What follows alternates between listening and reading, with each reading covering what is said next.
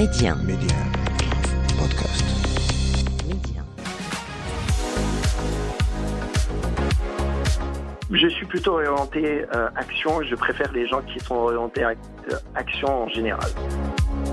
Cogiter pour cogiter, je pense que c'est de la perte de temps, très sincèrement. Et que dans tous les cas, toute idée ou tout plan d'action qu'on a en tête, il y a toujours un décalage entre ce qu'on veut faire et ce qui va s'exécuter sur le terrain en réalité.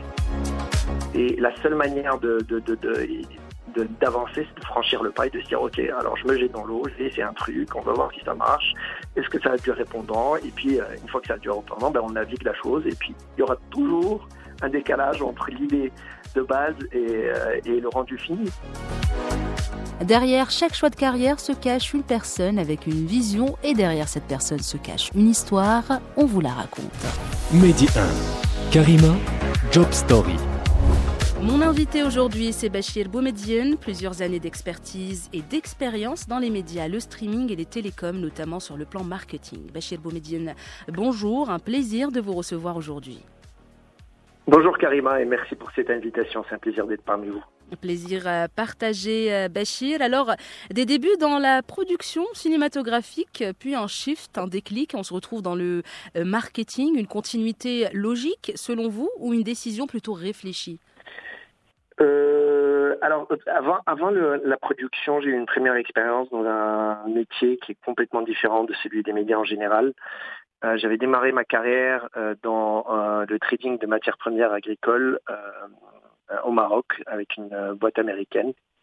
Donc c'était ma première, euh, on va dire mon premier vrai boulot à la fin de mes études universitaires que j'ai essentiellement faites au Canada.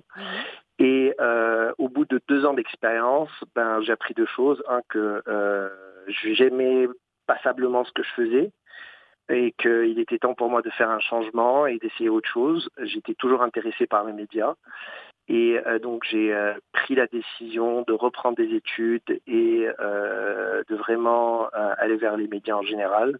Et je me suis spécialisé au tout début sur la production de films documentaires Mhm. parce que c'était un, un- un domaine qui m'intéressait et dans lequel je me plaisais, enfin je me voyais bien, euh, avec beaucoup de naïveté. Donc euh, j'ai commencé à réaliser un petit documentaire à mon niveau et donc j'ai appliqué à cette école de cinéma et à partir de là a commencé vraiment le début de, ma carrière dans, dans le monde des médias en général. Et qu'est-ce que vous avez fait par la suite, justement, pour, euh, pour vraiment vous ancrer dans, dans le marketing? Quelles ont été les étapes? Est-ce que c'était difficile? Euh, Voilà. Racontez-nous un peu ces tout débuts, ces tout premiers pas un peu timides dans, dans cet univers. Bah, alors, euh, d'abord, mon profil, euh, il faut savoir que j'ai fait des études essentiellement dans, dans tout ce qui est business. Mhm. Euh, et donc, j'ai un profil plutôt très ancré sur tout ce qui est euh, le monde des affaires. Donc, euh, faire de la production documentaire euh, au, et de films documentaires au début, donc euh, je me spécialisais dans tout ce qui est euh, euh, lever des fonds pour un film documentaire, pitcher des idées à des, euh, à des euh, de télé, euh, travailler avec les réalisateurs pour concevoir les idées, pour réaliser des documentaires, etc. Et puis euh, toute la partie logistique de production. Mhm. Euh, donc c'était quelque chose que j'avais démarré euh, au tout début de ma carrière. C'est hyper intéressant parce qu'on travaille vraiment avec des artistes qui sont très engagés. Dans mon film documentaire, c'est souvent des gens qui ont un, un- un- point de vue assez spécifique qui veulent euh, qui veulent partager avec leurs audiences. Et puis je m'étais spécialisé vraiment dans le documentaire, euh, on va dire indépendant, euh, qui circulait en, en- d'abord en festival avant de se retrouver dans, dans les chaînes de télé. Donc euh, ça, ça a été un peu la première ouverture, mais très rapidement, j'ai compris qu'avec mon profil, euh, qui est très ancré business, je m'intéressais de plus en plus à la télé de très près. Mhm.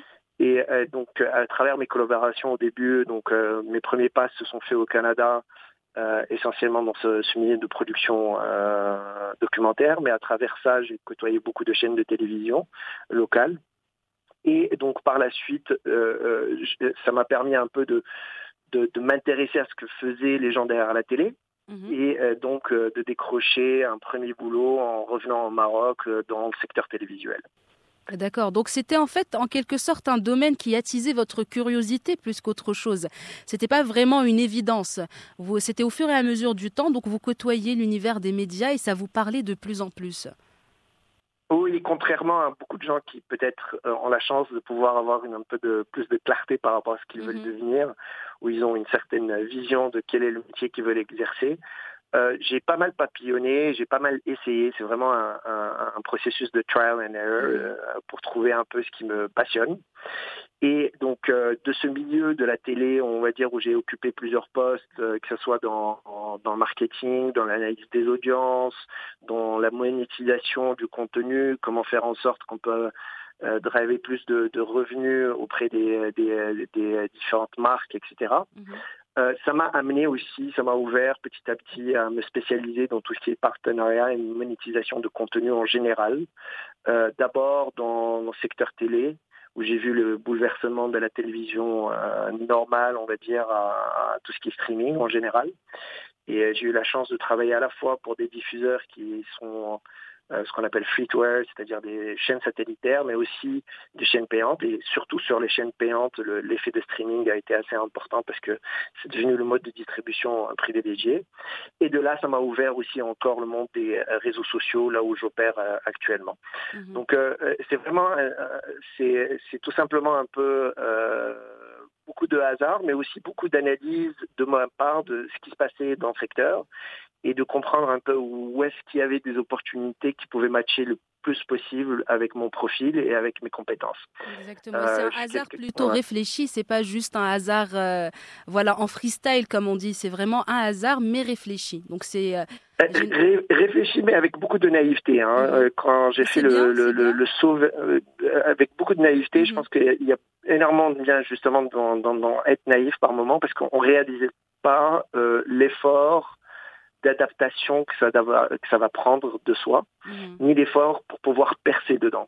Je pense que si euh, j'avais une, euh, une idée très précise euh, de, de, de ce que ça prenait pour pouvoir percer dans ce milieu qui est très, très petit, mais encore euh, et qui, qui vit beaucoup de bouleversements aussi, je pense que j'aurais eu moins le courage de faire le pas. Donc, euh, ouais, la naïveté par moment en, en, en, en carrière est quelque chose d'incroyable parce que ça nous permet d'aller au bout d'une idée sans savoir tout au début euh, tout, ce que ça nous engage. Exactement, parce que sinon ça risque de nous décourager. Des fois, quand on réfléchit trop et qu'on donne beaucoup trop d'attention à quelque chose, le doute s'installe et on finit euh, des fois même par, baisser les bras et par, se dire non, ça va être beaucoup plus difficile que je le pensais, c'est pas fait pour moi. Et voilà, c'est de l'auto-sabotage en quelque sorte. Mais quand on garde cette naïveté, cette légèreté, euh, voilà, généralement, ça ne peut qu'être euh, positif au fur et à mesure, avec bien sûr de l'effort, de la réflexion, de l'analyse plutôt, et garder euh, cette curiosité euh, éveillée. Euh, Tout à fait. Et juste pour en dire sur ce point, je pense que l'autre chose qui est intéressante à, se dire, ou en tout cas quand on est dans des changements de carrière ou des débuts de carrière en général, c'est aussi, euh, il faut avoir un instinct de survie. Euh, alors non seulement il faut être naïf et puis euh, aller avec euh, ses envies et ses, ses ambitions, mais il faut aussi avoir un instinct de survie et euh, savoir comprendre, enfin comprendre un peu euh, au, au fil du temps comment les choses bougent dans une industrie quelle qu'elle soit et comment on peut se positionner de manière à pouvoir euh, réussir son cheminement personnel euh, et de trouver sa place. Exactement. Et aussi être bien entouré. Eh ben, je pense que c'est très important aussi d'être bien entouré, d'avoir un entourage euh, sain. euh, voilà, qui, qui nous motive et qui nous pousse euh, vers l'avant, pas qui nous sabote, qui nous ralentit un petit peu, parce que des fois, on a envie de changement de carrière, on a envie de passer à autre chose, mais voilà, quand on n'est pas très bien entouré, ça risque plutôt de, voilà, de, de déclencher des peurs en nous et de nous, de nous laisser baisser les bras. Absolument, absolument, c'est tout à fait vrai. Moi, je me rappelle quand j'ai parlé de ça tout début euh, de cette transition de carrière à mes parents. La première réaction, c'était mais euh, pourquoi le documentaire? Pourquoi tu t'intéresses à, à, ça? Et puis comment tu te vois dans ça? Et euh, l'écho réel, c'est que euh, il se posait des questions par rapport à ma capacité de pouvoir subvenir à mes besoins Mhm. et à être indépendant. Euh, c'est, c'est le, le, milieu des médias en général est un milieu assez, assez difficile, donc euh, trouver sa place prend du temps. Et euh, je pense surtout que je venais d'une carrière qui était déjà assez bien définie. Euh, la finance en général ou le commodity trading euh, offrait beaucoup de potentiel à très long terme. Donc euh, avoir le soutien de ses proches euh, est, est hyper important, c'est sûr. Bien sûr, c'est très important et généralement les parents surtout, c'est juste par peur justement comme vous venez de le dire, par crainte de voilà de perdre cette stabilité ou de pas pouvoir subvenir à, nos propres besoins euh, financiers. Euh, voilà, je pense que c'est plus ça qu'autre chose. Les parents généralement c'est pas de c'est pas du sabotage, c'est juste une peur, voilà, une peur euh, légitime en quelque sorte. Non, non, bien sûr, mais à un certain moment, il faut prendre aussi ses choix. on est en contrôle de mhm. sa vie, je pense. Mhm, et, et, on n'a rien à perdre. En début de carrière, en début de vie, euh, en sortant d'université, on n'a réellement rien à perdre. Et je pense qu'on a le temps aussi de se refaire. Mhm. Et c'est d'ailleurs quelque chose que j'arrête pas de dire euh, autour de moi parce que je vois beaucoup de jeunes qui euh, démarrent la vie avec un, stress énorme par rapport à définir dès le départ le bon choix. Le bon choix, ça n'existe pas. Le bon choix se, se dessine au fil du temps. Euh, je me rappelle avoir euh, intervenu une fois dans mon lycée euh, où la directrice me demandait donc de rencontrer les, les, personnes qui finissaient leur bac. Et j'arrive là et je vois des jeunes qui sont complètement obsédés par ce qu'ils vont faire. Et, et, et, vraiment qui sont dans une logique où d'avoir des résultats de demain. Mm-hmm. Et, je leur dis, mais attention les gars, il faut le prendre un peu plus tranquillement. Vous avez le temps d'essayer des choix, de vous rendre compte que c'est pas le bon choix, qu'on peut toujours euh, changer voie.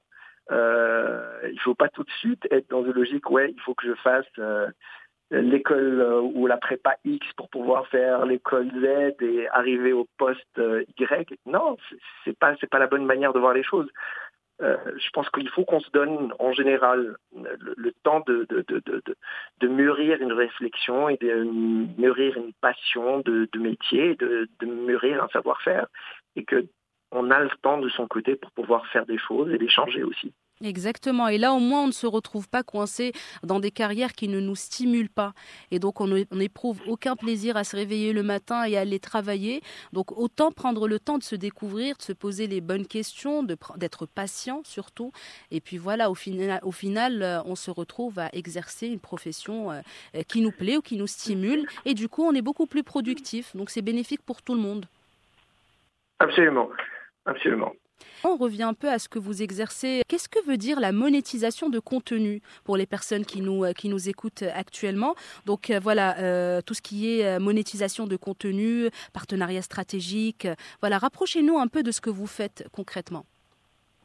Avec plaisir. Alors, je travaille donc pour un des plus grands groupes de, social media au monde, une boîte très connue et ou un service qui est reconnu, probablement très utilisé par, par vos auditeurs aussi.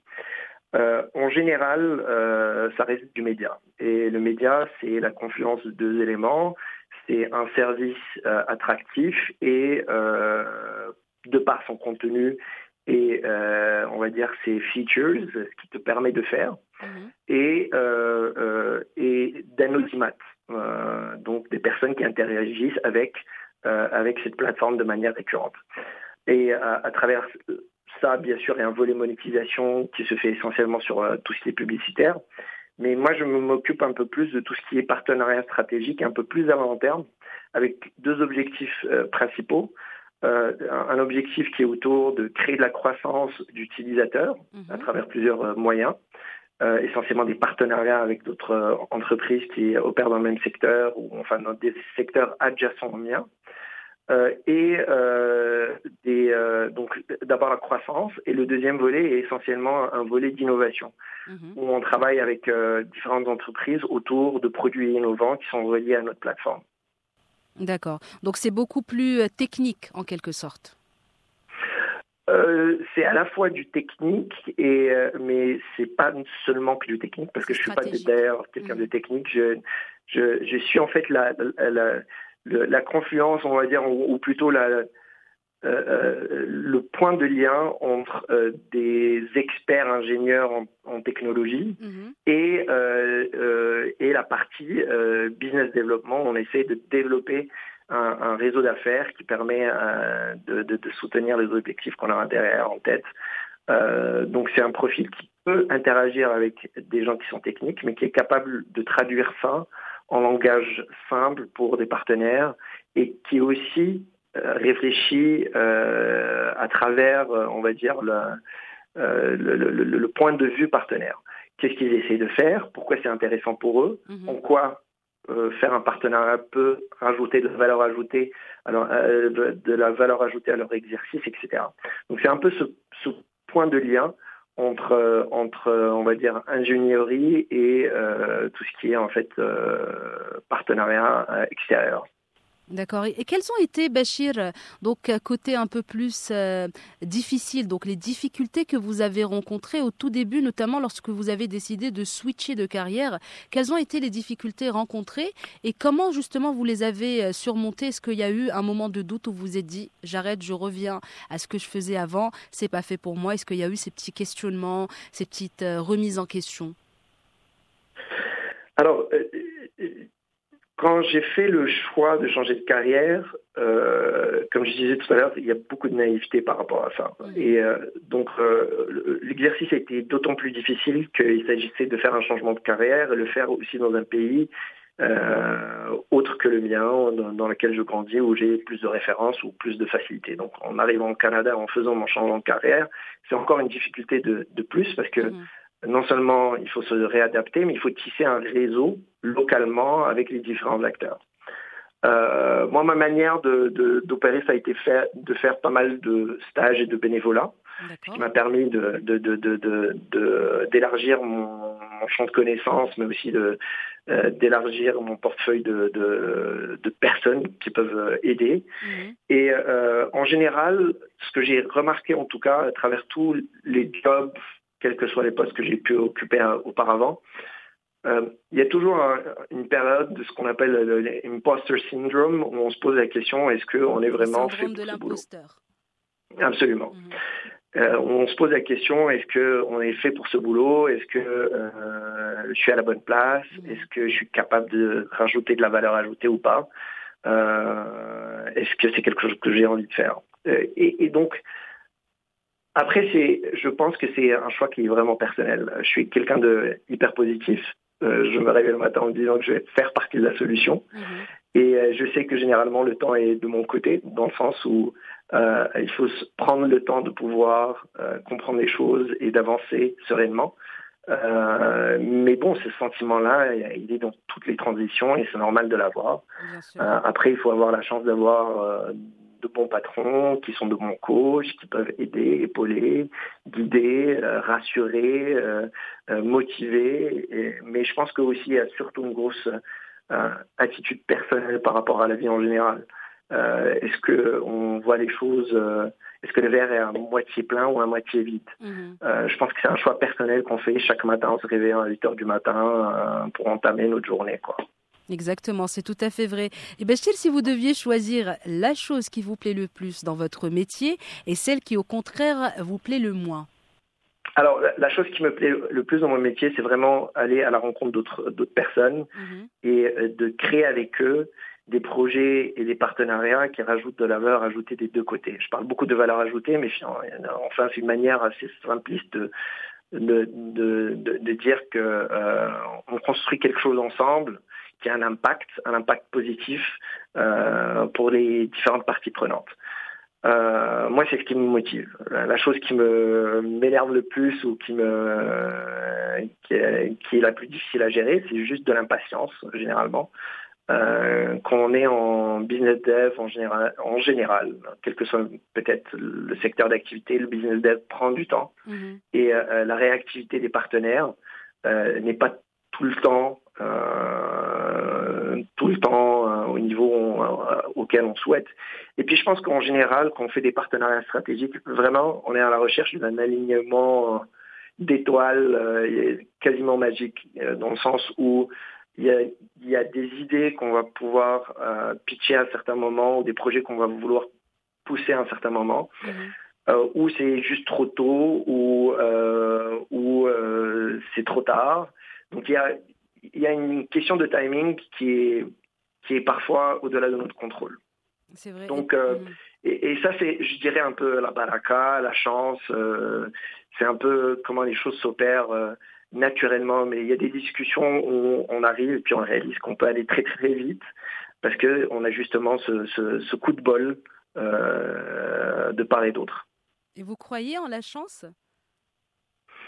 Euh, euh, il y a certainement un facteur chance, mais euh, il n'y a pas de chance sans l'avoir simuler la chance. Hein. La chance, c'est pas rester assis et s'attendre à ce qu'on tape à ta porte. Bien sûr que non. des choses et, et, et, essayer d'accrocher. C'est comme un pêcheur qui va à la pêche. Mhm. euh, avant d'aller à la pêche, il sort sa canne à pêche, il travaille sur son, son matériel, il met son hameçon dans l'eau et il essaye plusieurs choses. Euh, donc euh, oui, effectivement, il y a toujours de la chance dans tout ce qu'on fait. Et je pense que euh, dans tout métier, dans toute carrière, il y a une chance euh, énorme, dépendamment aussi des secteurs dans lesquels on opère. Et il y a des gens qui ont des croissances de carrière incroyables parce qu'ils ont été tout simplement au bon moment, euh, à la bonne place. C'est vrai. Euh, qui est par rapport à des bouleversements technologiques qui s'opèrent euh, énormément et qui, voilà, on se retrouve propulsé au devant de la scène par hasard. Il y a des gens aussi qui ont des ralentissements de carrière tout simplement parce qu'ils font le mauvais métier et que c'est plus le métier de l'avenir. Exactement. Euh, et c'est aussi simple que ça. Donc il ne faut pas croire que euh, il n'y a pas un facteur chance ou contextuel à prendre en considération. Il y en a, il y en a énormément. Ça joue énormément dans, dans la réussite personnelle euh, de tout un chacun. Bien sûr, il faut aussi savoir euh, saisir les, opportunités qui se présentent, parce que des fois on a une opportunité, mais voilà, on la saisit pas par peur, par crainte, euh, voilà, par peur de, de l'inconnu en quelque sorte, par peur de la prise de risque. Mais des fois, euh, le fait de tenter, voilà, les opportunités, de saisir plutôt les opportunités qui se présentent à nous, ça aussi, ça peut jouer. Et ça peut rentrer aussi dans la case chance, mais voilà, ce n'est pas vraiment de la chance, mais c'est un mélange des deux. Euh, je suis plutôt orienté euh, action. Je préfère les gens qui sont orientés à, euh, action en général. Mhm. je pense que on peut passer beaucoup de temps à réfléchir et il n'y a pas meilleur test que d'essayer des choses. Exactement. Donc vraiment le processus de trial and error, c'est le processus qui permet de savoir est-ce que quelque chose fonctionne ou pas. Euh, euh, cogiter pour cogiter, je pense que c'est de la perte de temps très sincèrement, mhm. et que dans tous les cas, toute idée ou tout plan d'action qu'on a en tête, il y a toujours un décalage entre ce qu'on veut faire et ce qui va s'exécuter sur le terrain en réalité. Et, euh, et, la seule manière de, de, de, de d'avancer, c'est de franchir le pas et de se dire, OK, alors je me jette dans l'eau, je vais essayer un truc, on va voir si ça marche, est-ce que ça a du répondant, et puis euh, une fois que ça a du répondant, ben, on navigue la chose, et puis il y aura toujours un décalage entre l'idée de base et, euh, le rendu fini. Mais au moins, euh, je pense qu'il faut agir, et surtout qu'on qu'on est en début de carrière, ben, on a cette chance-là de pouvoir faire énormément d'erreurs, de pouvoir changer énormément de, de cap, euh, de, et euh, euh, du moment qu'on est une personne qui est coachable, qui est ouverte aux, aux, avis des autres, qui est ouverte sur son environnement et qui arrive aussi à, à se parler, à se regarder en face d'un miroir et de se dire écoute ça ça marche, ça ça marche pas, je devrais peut-être agir autrement, etc. Ça ça permet d'avancer. Exactement. mais oui, effectivement, je, je, je suis vraiment très euh, porté sur les gens qui agissent. Euh, et euh, c'est généralement quand j'ai quelqu'un qui est à la recherche d'emploi, euh, mon premier test par rapport, par exemple, à quelqu'un qui me dit écoute, est-ce que tu peux m'aider? C'est de voir à quel point euh, la personne est vraiment impliquée dans le processus de, de, de recherche. Est-ce que la personne me relance? Est-ce que la personne me pose des questions mhm. Est-ce qu'elle essaie de, de revenir à la charge euh, euh, et ça, ça en dit énormément sur la personne en général. Exactement, c'est tout à fait vrai. Avoir de la curiosité, être persistant, être patient aussi, voilà, tout plein de, de, de qualités en quelque sorte que l'individu doit avoir s'il veut euh, réussir et, et aller de, de l'avant. Bachir Boumediene, merci beaucoup d'avoir raconté votre histoire aujourd'hui. C'était vraiment un plaisir d'échanger avec vous. Bah, le plaisir est partagé et puis j'espère que, que, que, enfin, mon petit vécu a permis à d'autres personnes de, de, de, se positionner ou de se poser les bonnes questions. Et bravo pour cette belle émission où euh, vraiment je pense que vous aidez les gens un peu à non seulement découvrir euh, le parcours d'autres personnes, mais aussi euh, à cheminer personnellement dans leur parcours. Merci beaucoup Bachir. Tout le plaisir est pour moi. Je vous souhaite bon courage pour la suite. Merci. Merci d'avoir partagé vos histoires avec nous en toute intimité, des histoires qui marqueront certains et impacteront plusieurs. Job Story, c'est à retrouver en avant-première sur Média Podcast, un petit abonnement pour la route pour ne plus rien manquer. Restez ouverts et surtout, restez curieux.